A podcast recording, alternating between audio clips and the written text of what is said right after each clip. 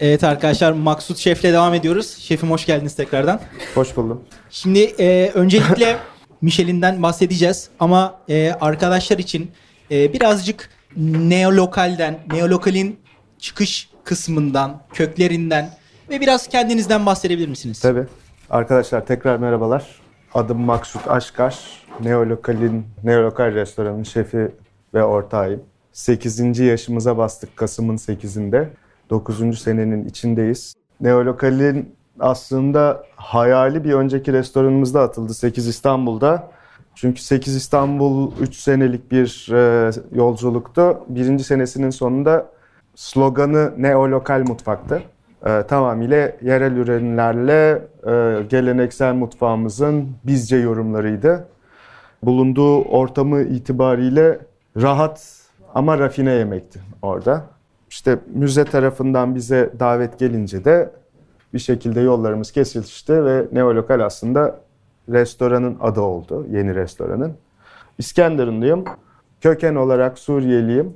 Ee, dolayısıyla öyle zengin bir toprakta yaşıyoruz ki, coğrafyada yaşıyoruz ki Anadolu'da e, azınlıklar çoğunluğuyuz hepimiz. Bu yüzden de inanılmaz birbirlerinin içine geçmiş kültürler zenginiyiz. O noktada da aslında burnumuzun ucundakinin dışına çıkmamıza hiç gerek yok diye düşünüyordum hep.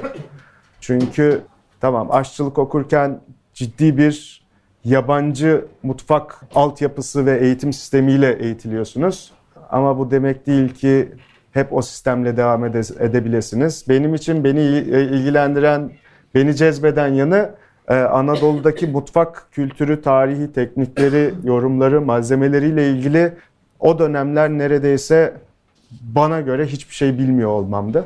O kadar uçsuz bucaksız bir okyanustan bahsediyoruz ki her ne kadar sınırlarla kendinizi ben sadece yerli mutfak pişiriyorum diye çizseniz de her gün yeni bir şey öğreniyorsunuz. Bu yüzden ben ne kadar başka bir mutfak yapsam da o mutfağın çok iyi yorumu da olsa kopyadan öteye geçemeyeceği için ben annemleri, annelerimi, anneannelerimi, büyük annelerimi ve atalarımı kopyalamayı tercih ettim. Bu yüzden de e, uzun bir süredir sadece Anadolu mutfağını yorumluyoruz. Yaptığımız şey özetle şu. Aslında çok şey değiştirmiyoruz. Sadece geçmişimizi, geleneklerimizi, alışkanlıklarımızı, kültürümüzü, çocukluğumuzdan hatırladıklarımızı günümüzün koşulları, modern teknikler, yenilikçi bakış açısı ve tasarımcı gözüyle güncelleyerek gelecekte kabul görmesini sağlayacak bir köprü vazifesi görmeye çalışıyoruz. Yaptığımız şey özetle bu. Bu noktada da neolokalde yaptığımız her yemeğin e, tekniği mutlaka eski usul olarak başlayıp sonra başka başka tekniklerle birleştirip daha da zenginleştirebiliyor olmak. Şimdi bir yemeği yaparken o yemeğin gerçekten geleneksele en uygun olduğunu nasıl bilebilirsiniz? Hepiniz genç insanlarsınız. Ben çocukluk anılarımdan hatırlıyorum lezzetleri. Şu anda aynı lezzetleri bulamıyorum. Çünkü ben hep söylerim kışın çileği özlemeyi özlüyorum. Çünkü yılın 12 ayı çilek var. Yılın 12 ayı patlıcan var. Yılın 12 ayı lokantalarda gidersiniz mutlaka patlıcan musakka bulursunuz. Ama aynı tad mı? Hayır ben aynı tadı bulamadığım için zaten e, gerçekten geleneklerimi pişireceksem benim zamanında ilkokulda hayat bilgisi dersinde öğretilen gibi işte vişne Salihli'den çıkar, e, işte patlıcanın yöresi burasıdır, bunun yöresi burasıdır ra göre hareket etmeliyim. Çünkü zaten coğrafya bunu sana söylüyor. Coğrafya size anlatıyor bir ürünün nerede en iyi şekilde yetiştiğini ve en lezzetli halinde olduğunu. Yoksa her toprağı manipüle ederek istediğiniz her şeyi yetiştirebilirsiniz. Ama aynı lezzette mi olur? Hayır. Bu yüzden de mevsiminde doğru ürünlerle doğru reçeteleri, doğru tarifleri buluşturabilmek. Dün akşam Antakya'dan geldim şeyi konuşuyoruz. Yılın bir keresi asmaların yanında yetişen bir gülden yapılan bir tane tarif vardır sadece iki hafta. O da şeydir, asma yaprağı ile sarma yaparken içine o gülden katarlar. Ama sadece iki haftadır. Hani o iki hafta için bir yıl beklersiniz. Güllaç için nasıl bir yıl bekliyorsanız, demek ki bir yemek için bekleyebilmek önemli. Şöyle soruyoruz mesela Süheyl abi var, Süheyl Budak Antakya'daki dün onu konuşuyorduk. İyi de peki hani diğer yemeklerin niçin mevsiminin dışında yapmıyorsunuz ki?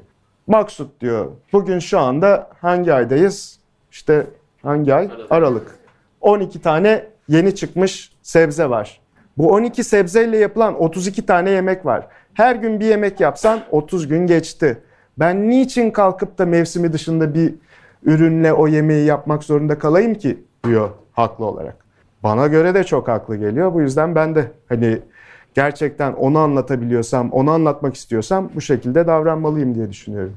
Bir de yani son zamanlarda daha da önem kazandı. Yani ürün, üretici ilişkisi, mutfakla olan bağı. Bir de tabii sürdürülebilirlik kavramları. Ee, ve hani atı önemi, atıksız mutfağın önemi. Ee, sizin de yani bunlara dokunuyorsunuz aslında bu mutfakta. Biraz bunlardan bahsedebilirsiniz. O sürdürülebilirlik ve ürün üretici ilişkisi nerede aslında mutfakla olan bağda? Şimdi atıksız mutfak çok böyle artık popüler halde olan bir kelimeler bütünü. Yani ne kadar yapabilirsiniz, ne kadar gerçekçi olabilir? Yüzde yüz atıksıza ulaşabilir misiniz? Bu ayrı bir tartışma konusu. Hatta biraz değineyim isterseniz. Bundan 4-5 sene evvel bir e, İtalya'da bir panelde beni davet ettiklerinde, daha doğrusu bir etkinliğe davet ettiler. Yemek pişirmeye gidiyordum. Bu panelde de konuşur musun dediler. Konu food waste'ti. Şimdi ben bu konuda otorite miyim? Hayır değilim. O zaman ben kendi adıma bir şef olarak atığı nasıl konuşabilirim? Deneyimlerimden yola çıkarak konuşabilirim. Şöyle bir matematik yaptık. Neolokalde atık neredeyse çıkmıyor. Daha doğrusu atık elbette çıkıyor ama doğru miktarlarda çıkıyor. Çünkü menüyü de ona göre tasarlıyoruz. Neolokalde çıkan atığı iki hafta boyunca hesapladık. İki haftalık atığı hesapladık. Sonra o atığın gramajını belirledikten sonra siz bir yıl boyunca olabilecek atığınızı aşağı yukarı hesaplıyorsunuz matematiksel olarak. Ve bir yıldaki atık kilogramınızın e, eş değer olduğu toprak dönüştürme miktarına baktığımız zaman bizim Kilyos'ta Beyhan ablanın bahçesi var. Oradan 8 senedir ürün çalışıyoruz ve alıyoruz. 1.3 dönüm yani 1300 metrekare. O bahçenin sadece 100 metrekaresini iyileştiriyor. E ne anladım o zaman? Hani eğer gerçekten atığı yaptıktan sonra dönüştürmeye çalışacaksam hiçbir anlamı yok. O zaman atığı yapmamaya çalışmak için neler yapmalıyızı konuşabiliyor olmak lazım. Ee, o noktada da onun için ayrı bir seminer konusu e, olması gerekiyor diye düşünüyorum. Sürdürülebilirlik derken de bu arada neyi sürdürmekten bahsediyoruz?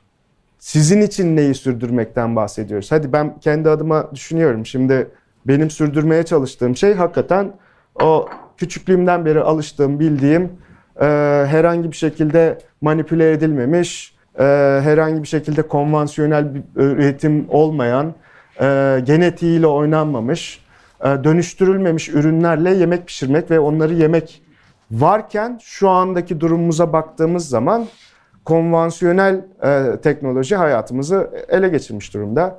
O noktada da benim geçmişin hala günümüzde de uygulanabileceğini anlatabilmenin yollarını bulmam lazım. Şimdi bunu yapabilmek için de siz gençler benim çocukluk anılarımı bilmiyorsunuz. Gençsiniz, şehirde yaşadınız, büyüdünüz. Belki hiçbirini, e, birçoğunuz toprağa dokunmadı bile. Yani doğanın döngüsünün ne olduğunu bilmiyor olabilirsiniz. Suçunuz değil bu arada. Hani ancak bundan sonrasında aman bana ne derseniz suç işlemiş olursunuz. Baştan söyleyeyim. o noktada da benim görevim şu olmalı. Sizlere bunun ne olduğunu gösterebilecek yolları arayıp açabiliyor olmalıyım. Yani benim sürdürmeyi hayal ettiğim şeyi sizinle beraber sürdürebilmek için uğraş gösterirsem ben ancak sorduğun şeyde bir fayda sağlamış olurum. Yani bizim yapmaya çalıştığımız aslında şey e, sosyal fayda, sosyal sürdürülebilirlik. Ben ne kadar çok çocuğa dokunursam mutfağında, ne kadar çok onlara bir şey paylaşabilirsem, bakış açımı paylaşıp ve o vizyonda hareket etmelerini sağlayabilirsem ben aslında bu vizyonu sürdürebilmiş olurum. Yarın bir gün gerçekten kendi restoranları, kendi mutfakları olduğunda aynı vizyonla hareket edebiliyorlar ise bunu başarabilmiş olurum. Biz 8 senedir bunu yapmaya uğraşıyoruz. Şimdi şöyle düşünün. E, yurt dışında okumuş birçok şefin, yurt dışında çalışmış birçok şefin gelmiş olduğu bir ekol var. O ekolde çalışmış olduğu şef. O çalışmış olduğu şefin ona öğrettikleri ahlak, mutfak ahlakına göre hareket ederler. Ve hep onu uygulamaya çaba gösterirler. Çünkü öyle görmüşlerdir. Onlar için de doğru odur. Ben de açıkçası bir neolokal olarak bir ekol olmaya çalışıyorum. Yani neolokali bir ekol olarak kurgulamaya çalışıyorum. Ekolün anlamı zaten okul. Aslında neolokal bir enstitü olsun ve rol model olsun genç şeflere ve gelsinler bizim paylaştığımız ahlakla beraber kendi ahlaklarını ve diğer şeflerin ahlaklarını birleştirsinler. Bu şekilde devam etsinler. İşte ben de sürdürülebilirlik derken bundan bahsetmek istiyorum yani. Yani ben şeyde görmüştüm bir TED konuşmanızda da aslında bir yurt dışındaki bir algıdan bahsetmiştiniz. Yani geleneklerimizi tam gösteremediğimiz, ifade edemediğimiz. Hani biraz e, buraya da değiniyorsunuz galiba. Yani aslında biz ne yapıyorduk? Bizim bes, e, beslenme, yemek alışkanlıklarımız neydi? Özümüze dönüp onları biraz daha aslında e, ortaya çıkarmak ve bunları daha rahat bir vizyonda gösterebilmek. Ya işimiz zor aslında hakikaten. Çünkü kaçınız aranızda annenizle beraber yemek pişiriyorsunuz? Güzel sayı şimdilik. Peki kaçınız annenizden düzenli olarak tarif alıp onu uygulamaya çalışıyorsunuz? Peki anneannenizden hiç tarif aldınız mı? Anneniz çalışıyor mu? Şimdi çalışan anneniz size bir şey öğretebilir mi? Bu ekonomik koşullarda annenizin de çalışması gerekir. Özellikle betonarme binalarda oturuyoruz. Dolayısıyla o döngü yok artık. Herkesin endişesi aynı. Dün sabah 5'te 3 tane teyzenin açmış olduğu yufka ekmeği derler ya da sac ekmeği derler. ince kurutulur sonra ıslatılır yenir. Üç kişi yıllardır bunu yapıyorlar. Sabah 5'te başlıyorlar akşam 5'e kadar sadece bu ekmeği yapıyorlar. Birisinin üç tane erkek çocuğu var. Devam ettirmeyecek. Öteki dul çocuğu yok. Diğeri hala bekar. Yaşlar ortalama 55-60. Ve bunu devam ettirecek kimse yok. Şimdi cidden bu bir sorun. Hani çok iyi bir usta, ustanın oğlu haklı olarak üniversite okumak istiyor. Şehre gidiyor çünkü babasının yaşadıklarını yaşamak istemiyor. E, el almıyor. Onu da devam ettirecek kimse yok. Demek ki ciddi bir dönüşüm içindeyiz. Bu dönüşümün içinde olduğumuz süreçte de bizim düşünmemiz gereken peki biz nasıl bir geleceğe sahip olacağız? Hani gerçekten sürdürülebilir bir geleceğimiz olacak mı bizim? Mutfak kültürümüz nasıl olacak? Bizde mi hepimiz tamamıyla kimyasallarla beslenip çok çabuk hasta olup kanser olup obez olup bilmem ne olup hani hayatımızı bu şekilde mi sürdüreceğiz? Ne olacak? Yediklerimize ne kadar önem vereceğiz? Bunların hepsini sizin sorguluyor olmanız lazım. Sorabiliyor olmanız lazım. Eğer gerçekten umutsuz bir son görüyorsanız bu durumda bunu değiştirebilmek için hepinizin çaba göstermesi gerekiyor. Çünkü yani gidişatımız çok iç açıcı değil gerçekleri konuşmamız gerekirse. Bu yüzden de belki işte gıda atıkları, mümkün mertebe iyi temiz adil tarım. bunlar konuşuluyor, sürekli konuşuluyor ama ne kadar çözümümüz var buna? Ya da nasıl bir yol izlemeliyiz ki biz de topluma sosyal fayda katkısında bulunabilelim? Ya benim için sorguladığım ve endişe duyduğum şeyler bunlar. Ve buna göre hareket etmek zorunda ve durumunda hissediyorum kendimi. Ve bir mutfağı oluştururken de buna göre hareket etmek durumunda kalıyorum. Şimdi ben bunları beraberimde çalıştığım insanlara aşılayabilmek için mümkün mertebe demokratik olmak zorundayım. Mümkün mertebe diğer şefler gibi birçok şef gibi despot olamam. Hepsinin soru sorma hakkı olması gerekir. Çünkü kafasının basmadığı, aklına e, ermeyen ya da yanlış olduğunu düşündüğü daha önceki öğrendiklerinden dolayı konuları sorabilme hakkı olması gerektiğini düşünüyorum. Eğer o sormazsa ben ona benim bakış açımı nasıl söyleyebilirim ki? Bu böyledir. Hayır böyle yapacaksınız dediğiniz noktada konu biter zaten. Ben sizleri kazanmaya çalışıyorum. Hani o zaman işte hani sizin de rolünüz bu sürdürülebilirlikte daha fazla soru sormak olmalı. Sizin şu anda yapabileceğiniz tek şey daha fazla soru sormak. Kıyaslamak, doğruyu görmek, hata yapma hakkınızın olduğunu bilmek. Ama hata yaptığınızda doğrusunun ne olduğunu da kabul edip ona göre hareket etmek. Sizin göreviniz de şimdilik bu. Sonrasında yavaş yavaş görevleriniz artacaktır tabii ki. Ya ben bir tebrikle aslında devam etmek istiyorum. Michelin Yıldızı E, artı bir tane de yeşil yıldız aldınız. Bunun yani sizin için önemi belki de hani Türkiye'ye ilk giriş yaptığı için genel olaraktan yani ne düşünüyorsunuz? Valla herhalde bundan 15 sene önce gelmiş olsaydı çok heyecan duyardım. Ama hakikaten layık olup olmadığımı düşünmeden heyecan duyardım. Şu anki durumumuz şu. Biz zaten yıllardır e, doğru olduğunu düşündüğümüz şeyi yaparak hareket ediyoruz. Bu arada doğrularımız değişebilir arkadaşlar. Araya hemen bir tane daha öneride bulunmak, e, sıkıştırmak istiyorum. E, hep şunu söylerim. Ne yaparsanız yapın, ister aşçı olun, ister başka meslekte olun, ne yaparsanız yapın. Hayatınızda önce ne yapmak istemediğinizi bilin. Çünkü ne yapmak istedikleriniz değişkenlik gösterir yıllar içinde. Evet ben de 15 sene önce yıldızım olsun diyor olabilirim ama şu anda öyle bir şeyim yok. Ama ben ne yapmak istemediğimi biliyorum. Ne yapmak istemediğiniz sizin geçmişteki deneyimlerinizden yola çıkarak fark ettiğiniz şeylerdir. Ama geleceği hiçbir zaman bilemezsiniz. Bu yüzden bir daha aynı hatayı yapmak istemiyorsanız ya da aynı hatanın size yapılmasını istemiyorsanız önce ne yapmak istemediğinizi bileceksiniz. Ondan sonra ona göre hareket edeceksiniz derim. Buna göre düşünün bence. Onun dışında açıkçası uluslararası kabul görmüş bir derecelendirme sistemi tarafından takdir edilmiş olmak elbette mutluluk verici. Demek ki onların derecelendirme sistemlerine uygun hareket ediyoruz. Biz aslında zaten bildiğimiz şeyi yaparak ona göre hareket ediyoruz. Michel'in yıldızının verileceği, işte açıklanacağı, işte Türkiye'ye geldiği, ofis kurduğu hakkında duyduğumuz zaman, e, bunu duyduğumuz zaman ilk tepkimiz şu, şu oldu. Biz olduğumuz gibi neysek eğer bir takdir görüyorsak e, eyvallah idi. Çünkü yeni pandemiden çıkmıştık. Dolayısıyla endişelerimiz farklıydı. Biz yıldız almak için değil, sadece işimizi daha iyi nasıl yaparız diye uğraşmaya uğraş gösteriyoruz. O noktada da tabii ki bir yıldızın gelmiş olması mutluluk verdi ve ekip adına da çok mutlu oldum. Çünkü biz bunu hep beraber başardık. Hala yaptıramadık. Onu çok istiyorum. Şeyi hesapladım. Ben Neolokal'de şu ana kadar bordrolu çalışmış tüm ekibin e, isimlerini o cekete nakış yaptırmak istiyorum. Onu hesapladık. Toplamda herhalde tam hatırlamıyorum sayıyı ama 190 gibi bir sayı. Ee, bunu söylediğimizde yapacak arkadaşımız dur ben bir onu düşüneyim çokmuş dedi. Ama bir şekilde sığdırmaya çalışacağız çünkü hepimizin eseri. Ee, o noktada buradan nereye gider hiç bilmiyorum. Hani ne noktada neyi takdir ederler onu da bilmiyorum.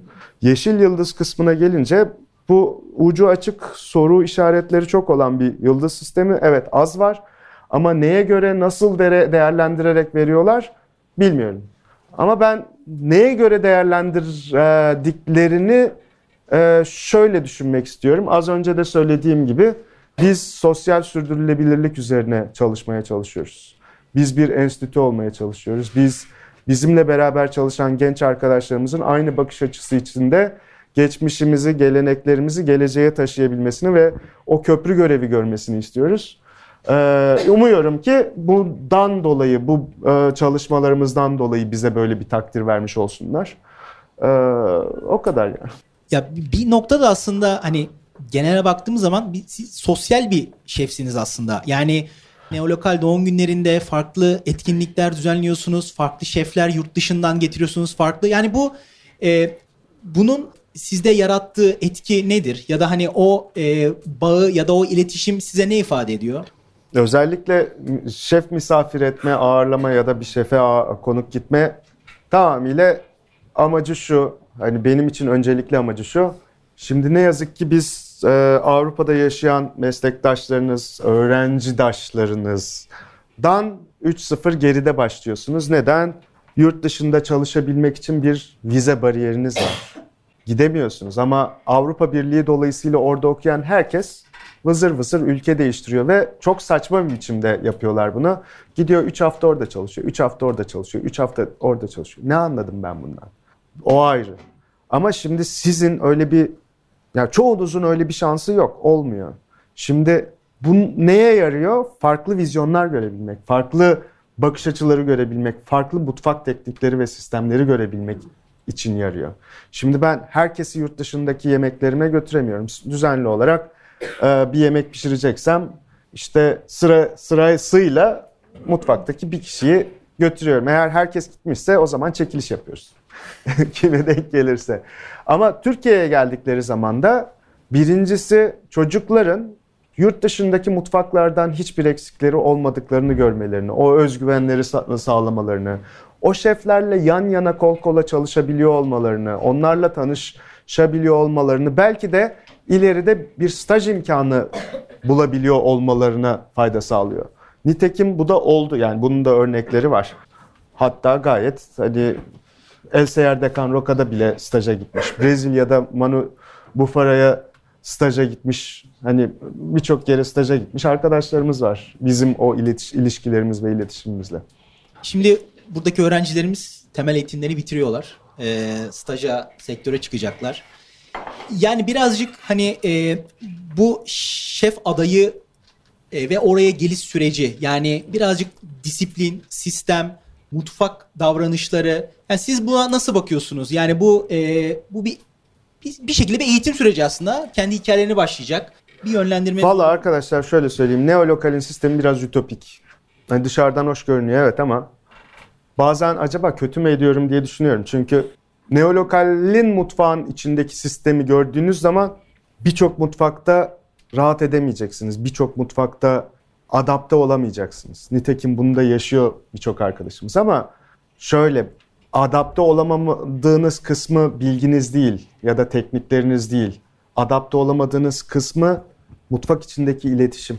Şefinizin size karşı iletişimi, iş arkadaşlarınızın size karşı iletişimi. Çünkü neolokaldeki sistem bambaşka öyle değil. Öncelikle biz bir aileyiz. Hani ben aile bireyi davet ediyorum mutfağa. Ona uyum sağlıyorsa ancak hani zaten kadro içinde oluyor. Ve hani buna karar veren ben değilim, ekip oluyor. Ekip kimin bera kiminle beraber çalışacaklarını karar veriyor. Stajyerlere de ekip karar veriyor. O noktada da açıkçası bizim için ne bildiğiniz çok önemli değil. Yani ne teknik öğrendiğiniz çok önemli değil. Zaten hani e, temel mutfak eğitimi aldınız. Ben zaten hani orada size bir şeyler öğretebilmek ya da beraber öğrenebilmek için varım. Tüm arkadaşlarımız da öyle. O noktada siz bir noktaya gelmek istiyorsanız bulunduğunuz mutfak neresi olursa olsun, çalıştığınız şef kim olursa olsun siz ne yaparsanız kendinize yaparsınız. Söyleyeyim ilk 5 seneniz böyle geçecek. İlk 5 senenizde gerçekten gerekirse 20 saat çalışacaksınız günde. Size bu dikte edilmemiş olsa bile. Siz hani tamam benim mesai saatim 8 saat diyebilirsiniz, gençsiniz. Diğer saatlerde gideyim eğleneyim diyebilirsiniz ama diğer arkadaşınızdan ne farkınız kaldı ki o zaman? Eğer gerçekten bir noktaya gelmek istiyorsanız, gerçekten bir aşçı olmak istiyorsanız sizin ne kadar diğerlerinden sıyrılıp ön plana çıkartabileceğiniz önemli. Basit bir e, sayısal bilgi vereyim. E, Paul Bocuse, Institute Paul Bocuse, Lyon'daki aşçılık okulu. Bundan bir 5-6 sene, 7 sene önceki bir data bu paylaştıkları. Mezunların %7'si sadece sektörde çalışıyor. Şimdi Institut Paul Bocuse, hani Paul Bocuse'u duyan anında işe alır Türkiye'de. Ama mezun olanların %7'si sadece çalışıyor. Neden? Belki de gerçekten aşçı olma yetisine sahip olmadığınızı düşüne, düşündürebilir bir noktada bazı şeyler size. Ama şunu düşünün hani aldığınız o temel eğitim yarın bir gün gerçekten mutfağı seviyorsanız, yemeği seviyorsanız ya da az önce saydığım şeylerde aynı endişelere sahipseniz belki de sektörün içinde başka şeyler yapmak istemenize neden olabilir. Belki de atıyorum ailenizin bir köyü tarlası vardır. Genç çiftçi olmaya karar verirsiniz. Buna ihtiyacımız var bizim mesela. Bazen düşünüyorum hani bırakayım gideyim öyle bir şey mi yapayım diye ama hani ben burada olmazsam hani bu bakış açısına da ihtiyacı var insanların. Kim bunu sağlayacak diye düşünüyorum. O noktada biraz öyle görmeniz gerekir. Hiçbir şey hevesinizi kırmasın. Eğer gerçekten ne yazık ki bu sektörde çok çalışmazsanız bir yere gelmeniz daha da zorlaşır. Bir de şimdi kiminiz işte çok rafine mutfaklarda, daha lüks restoranlarda, kiminiz bir kafede, kiminiz bir fast food corner'da çalışıyor olacaksınız. Önemli olan nerede çalıştığınız değil, bu işin ahlakını ne kadar kendi içinizde kendinize aldığınızdır. Eğer siz gerçekten o ahlakı edinirseniz her yerde iş bulabilirsiniz. Ne yapmak istediğinize adım adım ulaşabilirsiniz. Yani ben 30 yaşından sonra yemek yapmaya başladım arkadaşlar. 16. senemizdeyiz neredeyiz? Ben ben de temel mutfak eğitimi aldım üniversitede ama müdür olmak için, aşçı olmak için yani iyi bir yönetici olabilmek için verdikleri bir eğitimdi bu. Hiçbir zaman da uzun bir süre kullanmadım. Bir gün lanet olsun ön tarafta çalışmak istemiyorum deyip mutfağa girdim. Şimdi buradayım. Size deneyimlerimi anlatıyorum. Bu ne kadar çok hedef, kendinize ne hedef koydunuz, ne kadar çalışmak istediğinizle doğru orantılı bir şey. Benim aradaki bu konu söylediğimdeki farkı şuydu. Ben şu anda işimi iyi bir biçimde yapayım, bilmediklerimi öğrenmeye çalışayım. Zaten ben ne kadar iyi yaparsam bana o kadar farklı bir yol açılır diyerek hareket ettim. Hani siz de onu o şekilde düşünebilirsiniz. Bizim sektörümüzde geride kalan bir yer var servis kısmı. Evet. Yani çünkü mutfak evet hani e, bir sistemin olduğu e, belli şeyin çıktığı ama salonda yani müşterinin deneyim yaşadığı yerde genel olarak baktığımız zaman bir eksiklik görüyoruz. Bunun önemi nedir sizce? Yani o çıkan şeyi doğru servis edilmesi ya da oradaki iletişim o konu hakkında ne düşünüyorsunuz? Bunun hepsi bir bütün. Hani ayrı ayrı üniteler olarak düşünemezsiniz bunu. Yani insan vücudunu düşünün. El, kol, beyin, kafa, ayak, tüm organlar hepsi ayrı birer e, cumhuriyet olabilir ama günün sonunda bu beden çalışabilsin diye, bu beden hareket edebilsin ve sağlıklı işleyebilsin diye varlar. Aynı şekilde eğer restoran diyorsak, restoranda bu organlara ihtiyacı var. Siz sizin yemeklerinizi pişiren ve onu servis eden insan kadarsınız eğer restorancıysanız. Daha fazlası değilsiniz. Daha fazlası olduğunuzu iddia edemezsiniz. Ederseniz de o sizin zevzekliğinizdir. Ha, öyle çok net. Bu yüzden de servis, bar, mutfak, stewarding, muhasebe, satın alma, cost control, vale, aklınıza ne geliyorsa gelsin hepsinin ortak bir amacı vardır. Bu restoranın çarklarını doğru iş, e, e, çalıştırabilmek, işletebilmek. Bu yüzden de servis çok önemli. Ben 16 sene önce ön taraftaydım. Ön taraftan sıkılıp arka tarafa geçtim. En büyük avantajım şuydu. Ben gören gözüm serviste. Servise müdahale etmem. Sadece dönem dönem hatırlatırım. Ee, hep beraber otururuz, tartışırız, konuşuruz. Ne, neyi nerede doğru yapmalıyız, nerede yanlış yapıyoruz bunları konuşuruz. Ondan sonrasında da sağlıklı biçimde yürütmeye çalışırız. Servis ve mutfak arasında her zaman bir iletişim sıkıntısı olabilir. Restoranlarda, farklı restoranlarda. Orada biz devreye giriyoruz zaten. Bizim görevimiz de o iletişimi doğru bir temel üzerine oturtabilmek ve onun sağlıklı ilerlemesini sağlamaya çalışmak. Başarılı bir şimdi var. Peki gelecekte yani hayaliniz ya da bundan sonra bir e, planınız, projeniz var mı? Kısmet. Valla dediğim gibi Zor. öncelikle şimdi zaten gelecek ne? Hani geleceği nasıl görüyoruz? Ne kadar iyi görüyoruz bilmiyoruz ki. Şu anda yaptıklarımız geleceğimizi etkiliyor. Dolayısıyla ben şu anımı iyi değerlendirebilirsem ancak iyi bir gelecek elde edebilirim. Ya da geleceğimi ona göre elde edebilirim. O noktada da e, yani gelecekle ilgili bir hedefim, hayalim yok. Hiçbir zaman da olmadı. Sadece şöyleydi. Neolokali ilk açarken ilk 5 senesini oturdum yazdım. Böyle bir şeyi hayal ediyorum dedim. Sonra ona çalıştık. Yani o olsun diye çalıştık. 5 seneden önce başka bir proje yapmayacağız diye düşündük. 5. senemizde Foxy'yi açtık. Şu anda 8. senemizin içindeyiz. Bir yaz projesi var yönetici ortak olduğumuz. Onun dışında hani benim kişisel olarak yapmak istediğim daha çok nasıl anlatabilirim bakış açım. Daha çok nasıl sizleri tanımadığınız Anadolu'daki kahramanlarla buluşturup onların diyeceklerini size iletebilirim. Onlara çalışıyoruz. O noktada da işte 2016'da, 2015'te bu hayalle başlattığımız yeni yerel sohbetler terör olaylarına kurban git gittikten sonra ilk defa şimdi 2023 yılında tekrar hayata geçirmek gibi bir hedefimiz var mesela. Yakın hani gelecekteki planlarımızdan bir tanesi o. Onun dışında yine bu tür endişeler içinde olan kolektifleri bir araya getirebileceğimiz bir inisiyatif kurabilme bir hayalimiz var. Bir de gerçekten ürünün peşinde nasıl koşabilmemiz gerektiğini anlatacak bazı projeler üzerinde çalışıyoruz. Restoran olarak hep şey diyoruz, eğer bu halimizle bize bir yıldız verdilerse e, çok dert edecek bir şeyimiz yok. Zaten iki yıldız almak gibi bir derdimiz yok. bu yüzden de o, o kısmında biz sadece her zaman zaten odaklandığımız gibi kendimizi daha iyi nasıl geliştirebiliriz'e bakıyoruz. Bu yüzden de e, bu bize şunu sağladı aslında. Zaten aslında biz onu almadan önce artık 8. yılımızı tamamlıyoruz. Kendimize bir hediye yapalım, mutfağımızı yenileyelim, servisimizin e, standartlarını yenileyelim, onu dönüştürelim diyorduk. Öyle bir döneme denk geldi. Zaten hali hazırda yaptıklarımız ve yapmayı düşündüklerimiz var. Fırsatımız olursa onları yapacağız. Peki yani şu an Türkiye'deki bu sektörün gidişatı hakkında ne düşünüyorsunuz? Yani sizin kafanızda belirlediğiniz bir eğilim, bir yönelim var mı? Ya da bir trend var mı?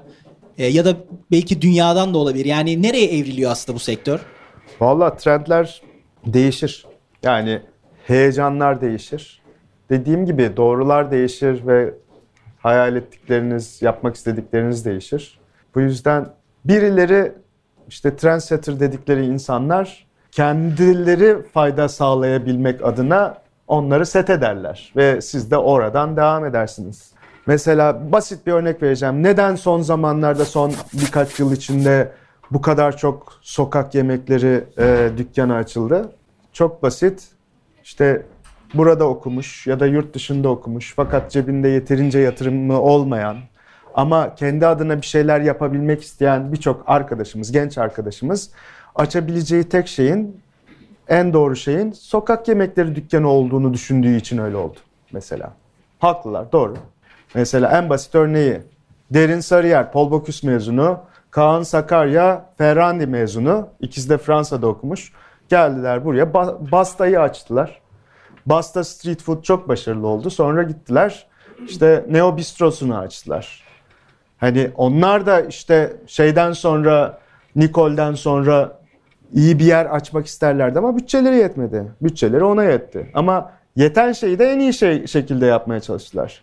O noktada nerede çalışırsanız çalın, çalışın. Sadece sizin tek göreviniz kendi adınıza en iyi şekilde yapmaya çalışmanız, yapmak istediğiniz işi. Bu yüzden de gelecekte ne olur ne biter bunların hepsi değişir, dönüşür. Bilmiyorum belki neolokalin de bir sonu vardır bir zaman. Onu hiçbirimiz bilemeyiz ama şu an için neolokalin daha yapacak çok şey var. Hani o onu yapmaya çalışıyor yapabildiği noktada. Ha yarın bir gün durumlar, koşullar değişir. Aynı anlatmak istediğimiz şeyi başka bir formatta, başka bir çerçevede de anlatmaya çalışırız. Onu hep beraber göreceğiz. Mesela Foxy de öyle açıldı. Foxy Wine Bar açılma nedeni biz nasıl yemekte geleneklerimizi korumaya çalışıyorsak şarapta da geleneklerimizi korumaya çalışmamız gerektiğini düşündüğümüz için açıldı. Şu anda ufacık dükkan, ufacık bir wine bar Türkiye'nin en çok yerli üzüm çeşidinin olduğu wine bar. Ufacık dükkan Türkiye'deki. Ve en çok natürel şarabın olduğu wine bar. Zaten hedefimiz oydu. Ve hedefimiz aslında daha fazla üreticinin natürel şarap üretmesini sağlamaktı. 3 senede geldiğimiz nokta artık bir kısmınız natürel şarabın ne olduğunu biliyor. Yakında hepiniz öğreneceksiniz inşallah. Hani hedefimiz o. Ki gerçekten 100 sene önce şarap dediğimiz şeye artık natürel şarap demek zorunda kalmayalım. Nasıl 100 sene önce, 50 sene önce gıda dediğimiz şeye şu anda organik gıda demek zorundaysak. Anlatabildim değil mi? Hedefimiz o. Ben birazca şeye yönelmek istiyorum. Şimdi siz de bahsettiniz. Yani buradaki öğrencilerimiz genel olaraktan hani bu sektöre bir sene sonra ya da belli bir süre sonra yüzde yedi, yüzde altı hani e, bu mesleğe devam edecek olan kişiler. E, bundan bu yüzde altı yedin içinde kalmak için nasıl vasıflara, nasıl kriterlere sahip olmak, nasıl bir yani bir vizyon çizmek gerekiyor? Yani mesela şu anda temel eğitimi aldım ben ve e, sektöre çıkacağım. Bir hikayeme başlayacak. E, nasıl bir yol çizmeliyim? Valla ben şeye bakıyorum. Hani ben alamadığım için tavsiye ettiğim biz ben de staj yapmış çocuklara bakıyorum. Hepsi çok iyi yerlere gelmiş durumdalar. Neden tavsiye ettim? Hani onları neden tavsiye ettim? işini yapan, çalışkan, zamanında gelen, dedikodusu olmayan, arkadaşlarıyla iyi geçinen ve öğretilen şeyi öğrenip onun üstüne katmaya çalışan insanlardı. Bu yüzden başarılı oldular. Yani bu sizin için de geçerli. Eğer bunları yapabilirsiniz. Çok basit ya. Sadece iyi insan olmak. Ya hepimiz insanız ama iyi insan olduğunuz sürece ne iş yapıyor olursanız olun zaten başarılı olursunuz. Ha ne kadar iyi olursam olayım bir türlü kısmet yüzüme gülmüyor diyorsanız da bazı insanların talihi öyle oluyor. Yani onun içinde çaba daha fazla çaba göstermeniz gerektiği ortaya çıkıyor belki de. Ona bir şey diyemem. O Tanrı'nın bize çizmiş olduğu yoldur herhalde diye düşünüyorum ama hani iyi insan olduğunuz sürece zaten öncelikle siz kendinizi hep mutlu edersiniz. Çalıştığınız işte, kurduğunuz ilişkide, çizdiğiniz yolda, yaptığınız şeyde, mutlu olduğunuz şeyde. Yani ama tabii ki her zaman kendinize sormanız lazım ne kadar iyi insanım. Kendime karşı ne kadar iyiyim, aileme karşı ne kadar iyiyim, çalıştığım arkadaşlarıma karşı ne kadar iyiyim, sevgilime karşı ne kadar iyiyim. Onlar değil siz. Önce siz kendinizi gözlemleyin. Eğer bu vasıflardaysanız da zaten fark edilip ortaya çıkmamanızda hiçbir neden görmüyorum arkadaşlar. Bu tamamıyla sizinle alakalı, benimle alakalı değil. Benim kuralım çok net. Ben mümkün mertebe benimle çalışan ve e, benimle staj yapan insanlardan ya da işte Foxy'de çalışan insanlardan bizim aile yapımıza, neolokal aile yapımıza uyan e, karakterleri seçmeye çalışıyorum. Benimle çalışsınlar diye. Ya da ekiple çalışsınlar diye. Çünkü bu işte o sistemin çarklarının doğru işlemesi için buna ihtiyacımız var. E, bu noktada da bir insanı tanımak öyle bir CV ile olmuyor. Bir insanı tanımak üç gün çalışmakla olmuyor. Bir hafta denemekle olmuyor. Bir insanı tanımak belli bir zamanla ve iletişim biçimlerini görmekle oluyor. Bu yüzden de bunu sadece benim değil tüm ekibin görmesi gerekiyor. Bu yüzden bizde ekip karar veriyor. Hep beraber oturuyoruz. E ne yapacağız şimdi? Neye ihtiyacımız var? Nasıl hareket edelim? Ee, ve aynı zamanda bazı şeyleri hep aynı yere baktığınız zaman artık onu görmüyorsunuz. Hani gözleriniz deneyin bir o, sabit bir noktaya bakın. Gözleriniz buğulanır artık orayı net göremezsiniz. Sizin için başkalarının görmesine ihtiyacınız var. Onu kabul edebiliyor musunuz? Başkasının gördüğü açıdan, baktığı açıdan görebilmeyi kabul edebiliyor musunuz? Aynı masayı tutuyoruz. Sen oradan tutuyorsun, ben oradan tutuyorum. İkimizin eline soğuk geliyor, metal. Hissettiğimiz şey bu. Sen oradan bana bakıyorsun, bu arkadaşları görüyorsun. Ben diğer arkadaşları görüyorum. Ama günün sonunda masa hakkında konuşmamız gerekirse söyleyeceğimiz şeyler e, hislerimiz açısından ortak. Ama gördüklerimiz açısından farklı. O noktada da bu masayı doğru tanımlayabilmek için senin de benim de gördüklerimizi tartışabilmemiz, konuşabiliyor olmamız ve tanımlayabiliyor olmamız gerekir. Alın bu masayı yaptığınız işe uygulayın, hayata bakış açınıza uygulayın. Ondan sonra gerisi gelir. Elbette birçoğunuz için bu anlattıklarım %100 anlamlı gelmeyebilir şu anda. Ama bir kenarda dursun. Bir gün gerçekten hani belki işinize yarar. Ya bu bağlamda bir de şöyle bir denklem var işte. Şeflik eşittir ego. Ya da belki bir noktada kendine güvenmeyi de buna bir yerinde e, bağdaştırabiliriz. E sizin bu konu hakkında görüşünüz ne? Yani şef egolu olmalı mıdır? Yoksa şefler egolu mudur? Egolu olanlar hep şef mi olur falan. Bilmem ki yani bu kişinin karaktere göre değişiyor. Birincisi ciddi bir sorumluluk var mutfağı yönetmekte. Cidden ciddi bir sorumluluk var. Şey enteresan. Mesela ben kendim bakıyorum şimdi. Aynı sorumluluğu hissetmeyen insanlar arasında biri diğerine karşı egolu diye yorumlayabiliyor. Bu bizim nasıl baktığımızla alakalı ya da egoyu nasıl tanımladığımızla alakalı.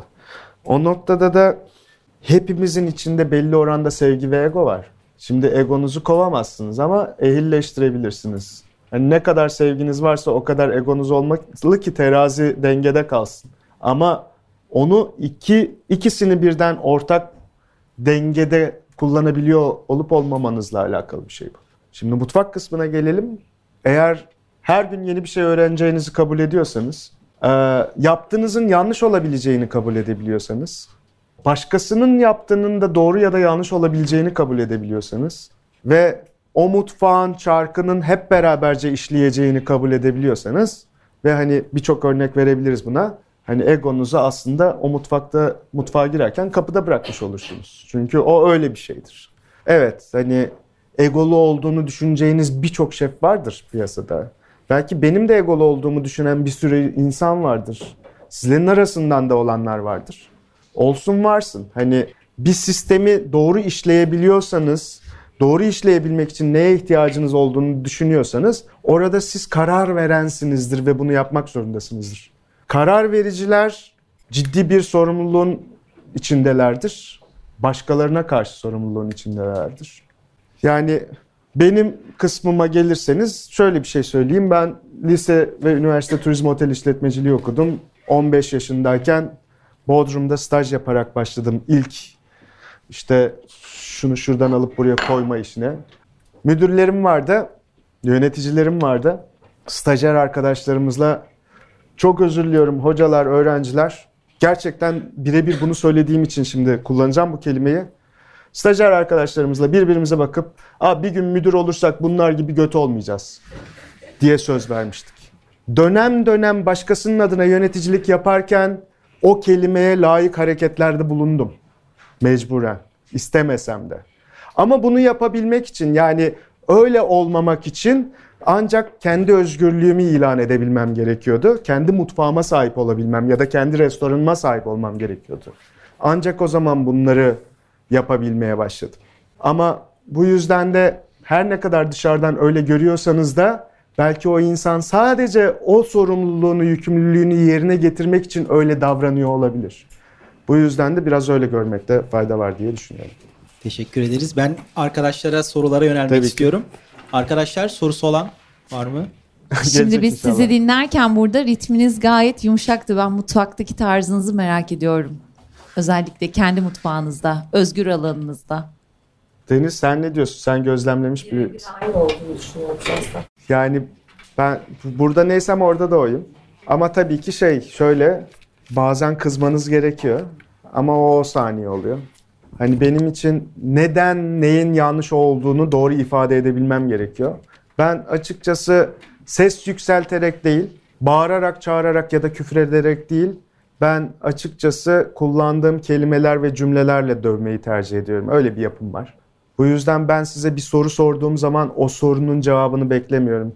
Sadece o soruyu kendinize sormanızı bekliyorum mesela mutfakta. Hani öyle bir tonda hareket etmeyi tercih ediyorum. O zaman o daha vurucu ve al- algılatıcı oluyor diye düşünüyorum. Sizde ya da farklı bir e, mutfakta staja başlayan yeni bu işe e, gönül verip çalışmaya başlayacak bir insan ne kadar görevler içerisinde yer alabiliyor? Sizin böyle bir şeyiniz olabiliyor mu? Mesela ben ilk e, farklı sektörde çalışırken sadece fotokopi çekmiştim mesela. Hani gerçekten onun dışında herhangi bir noktada işlem yapmanız istenmiyordu gibi. Bizde sadece fotokopi çekmiyoruz. Ya mesela hani örnek bir Ya şöyle soralım belki. Hani e, mutfakta belli bölümler var. Bu süreci yürütürken belli bir yerde sabit kalmak mı lazım yoksa mutfaktaki rotasyon ne nasıl bir önem? Biz şu anda bizde sabit çalışan arkadaşlarımızın bile rotasyon içinde bulunmasını tercih ediyoruz, istiyoruz. Sadece stajyerler değil. Ki her şeye bilsinler ve her şeye müdahale edebilsinler istediklerimiz, istedikleri gerektiği anda. Bizde öyle sistem. Stajyer dediğimiz şey, ya bana göre stajyer dediğim şey birincisi oraya öğrenmek için gelmiş adam, kişi. Hani den, yani teorik bilgisini uygulamaya deneyim ya deneyim kazanmaya gelmiş insan. Benim görevim de eğer stajyer alıyorsam bir, ben ondan karşılığında iş gücü alıyorsam ona karşılığında öğretebiliyor olmalıyım. O alışveriş meselesi. Çünkü ben ona karşılığında bir maddi kaynak sağlayamıyorum. Ama ben ona bilgi kaynağı sağlamak zorundayım ki borçlu olmayayım. Bu yüzden bizde stajyer her departmanda her şeyi yapar, her şeyi öğrenir, döner istasyonlar arasında. Yeri geldiğinde bulaşık da yıkar. Yeri- e, normal bizim ekibimiz ne yapıyorsa her şeyi yapar aslında. Hani ayrımı yoktur. Bu yüzden çok şey öğrenerek gider. Bazı arkadaşlarımız da bir şey öğrenmez çünkü öğrenmek istemez. Sadece orada zamanını doldurmuş olur. Ama o bana bir şey yapmaz. Hani kendine yapar ne yaparsa. Çünkü orada bulunmasının nedenini ben belirleyemem. Hani benim görevim sadece o almak vermek ilişkisini kurmak ve sağlıklı bir biçimde kurmak. Ha yeri gelir çok çalışır ama şöyle düşünün. Valla ben de çok çalıştım. Bu ben ha buldum daha çok çalıştırayım diye yaptığım bir şey değil. Ama bizim yaptığımız iş çok sabır gerektiren bir iş. Çok özveri gerektiren bir iş. Hayatınızla ilgili özveri gerektiren bir iş. Her şef bunu anlatıyordur mutlaka. İşinizle evli olmak zorundasınız. Ee, bu yüzden de öyle düşünmek zorundasınız. Eğer 9-5 masa başı iş arıyorsanız mutfağa girmeyeceksiniz. Çok net. Eğer mutfağa staja geliyorsanız bir mutfağda 9-5 masa başı işi arıyorsanız o stajı yapmayacaksınız. O mutfağın sistemi neyse ona ayak uyduracaksınız. TEDx konuşmanızda yabancıların hani Türkiye'deki yemeklerin sadece döner kebap üzerine olduğundan hani bunun bir sorun olduğundan bahsetmiştiniz. Peki şu an e, neolokal sayesinde ve bu yurt dışında yaptığınız seminerler falan anlatımlar sayesinde bu şeyi öngörüyü aşmış bulunuyor muyuz yoksa hala hani yabancılar Türkiye'ye geldiğinde e, bir günden ya da iki günden fazla kalmıyorsa sadece kebap mı yiyip dönüyor? Ya ben bir ben tek başıma bunu değiştiremem. Evet. Yani sadece hani tek başına siz demiyorum hani şu an bu yaydığınız ekol sayesinde hani bunu aşabiliyor muyuz? Hani diğer üreticiler de aynı şekilde bunu yapıyor mu? Yabancıların gözünde kebaptan ve dönerden ileriye gidebiliyor muyuz? Yani gelen yaba- yabancıların fikrini değiştirebilmeye çaba gösteriyoruz. Sanıyorum değişiyor yavaş yavaş. Bu süreç isteyen bir şey. Daha fazla yabancıya ulaşabilmek. Şu anda ancak buraya gelen ve bunu deneyimlemek isteyen insanlara ulaşabiliyorsunuz. Ya da siz gittiğinizde mümkün mertebe TEDx'te anlattıklarınızın farklı versiyonlarını İngilizce anlatarak onu anlatmaya çalışıyorsunuz. Ama hani bunu bir tek ben yaparak değiştiremem. Yavaş yavaş adım adım olacak. Yani ben buna ön- öncü olmaya çalışayım, öncülerden biri olmaya çalışayım. Yarın bir gün sizler bu e, bakış açısını aldıktan sonra sizler kendi işletmelerinizde çoğalın ve çoğaltın. Daha fazla insana ulaşsın. Hedefimiz o. İnşallah bir gün Artık öyle olur. gelmelerine gerek kalmadı. Döner kebap artık Avrupa'da zaten. Aynen öyle. Teşekkür ediyoruz. Ben teşekkür ederim.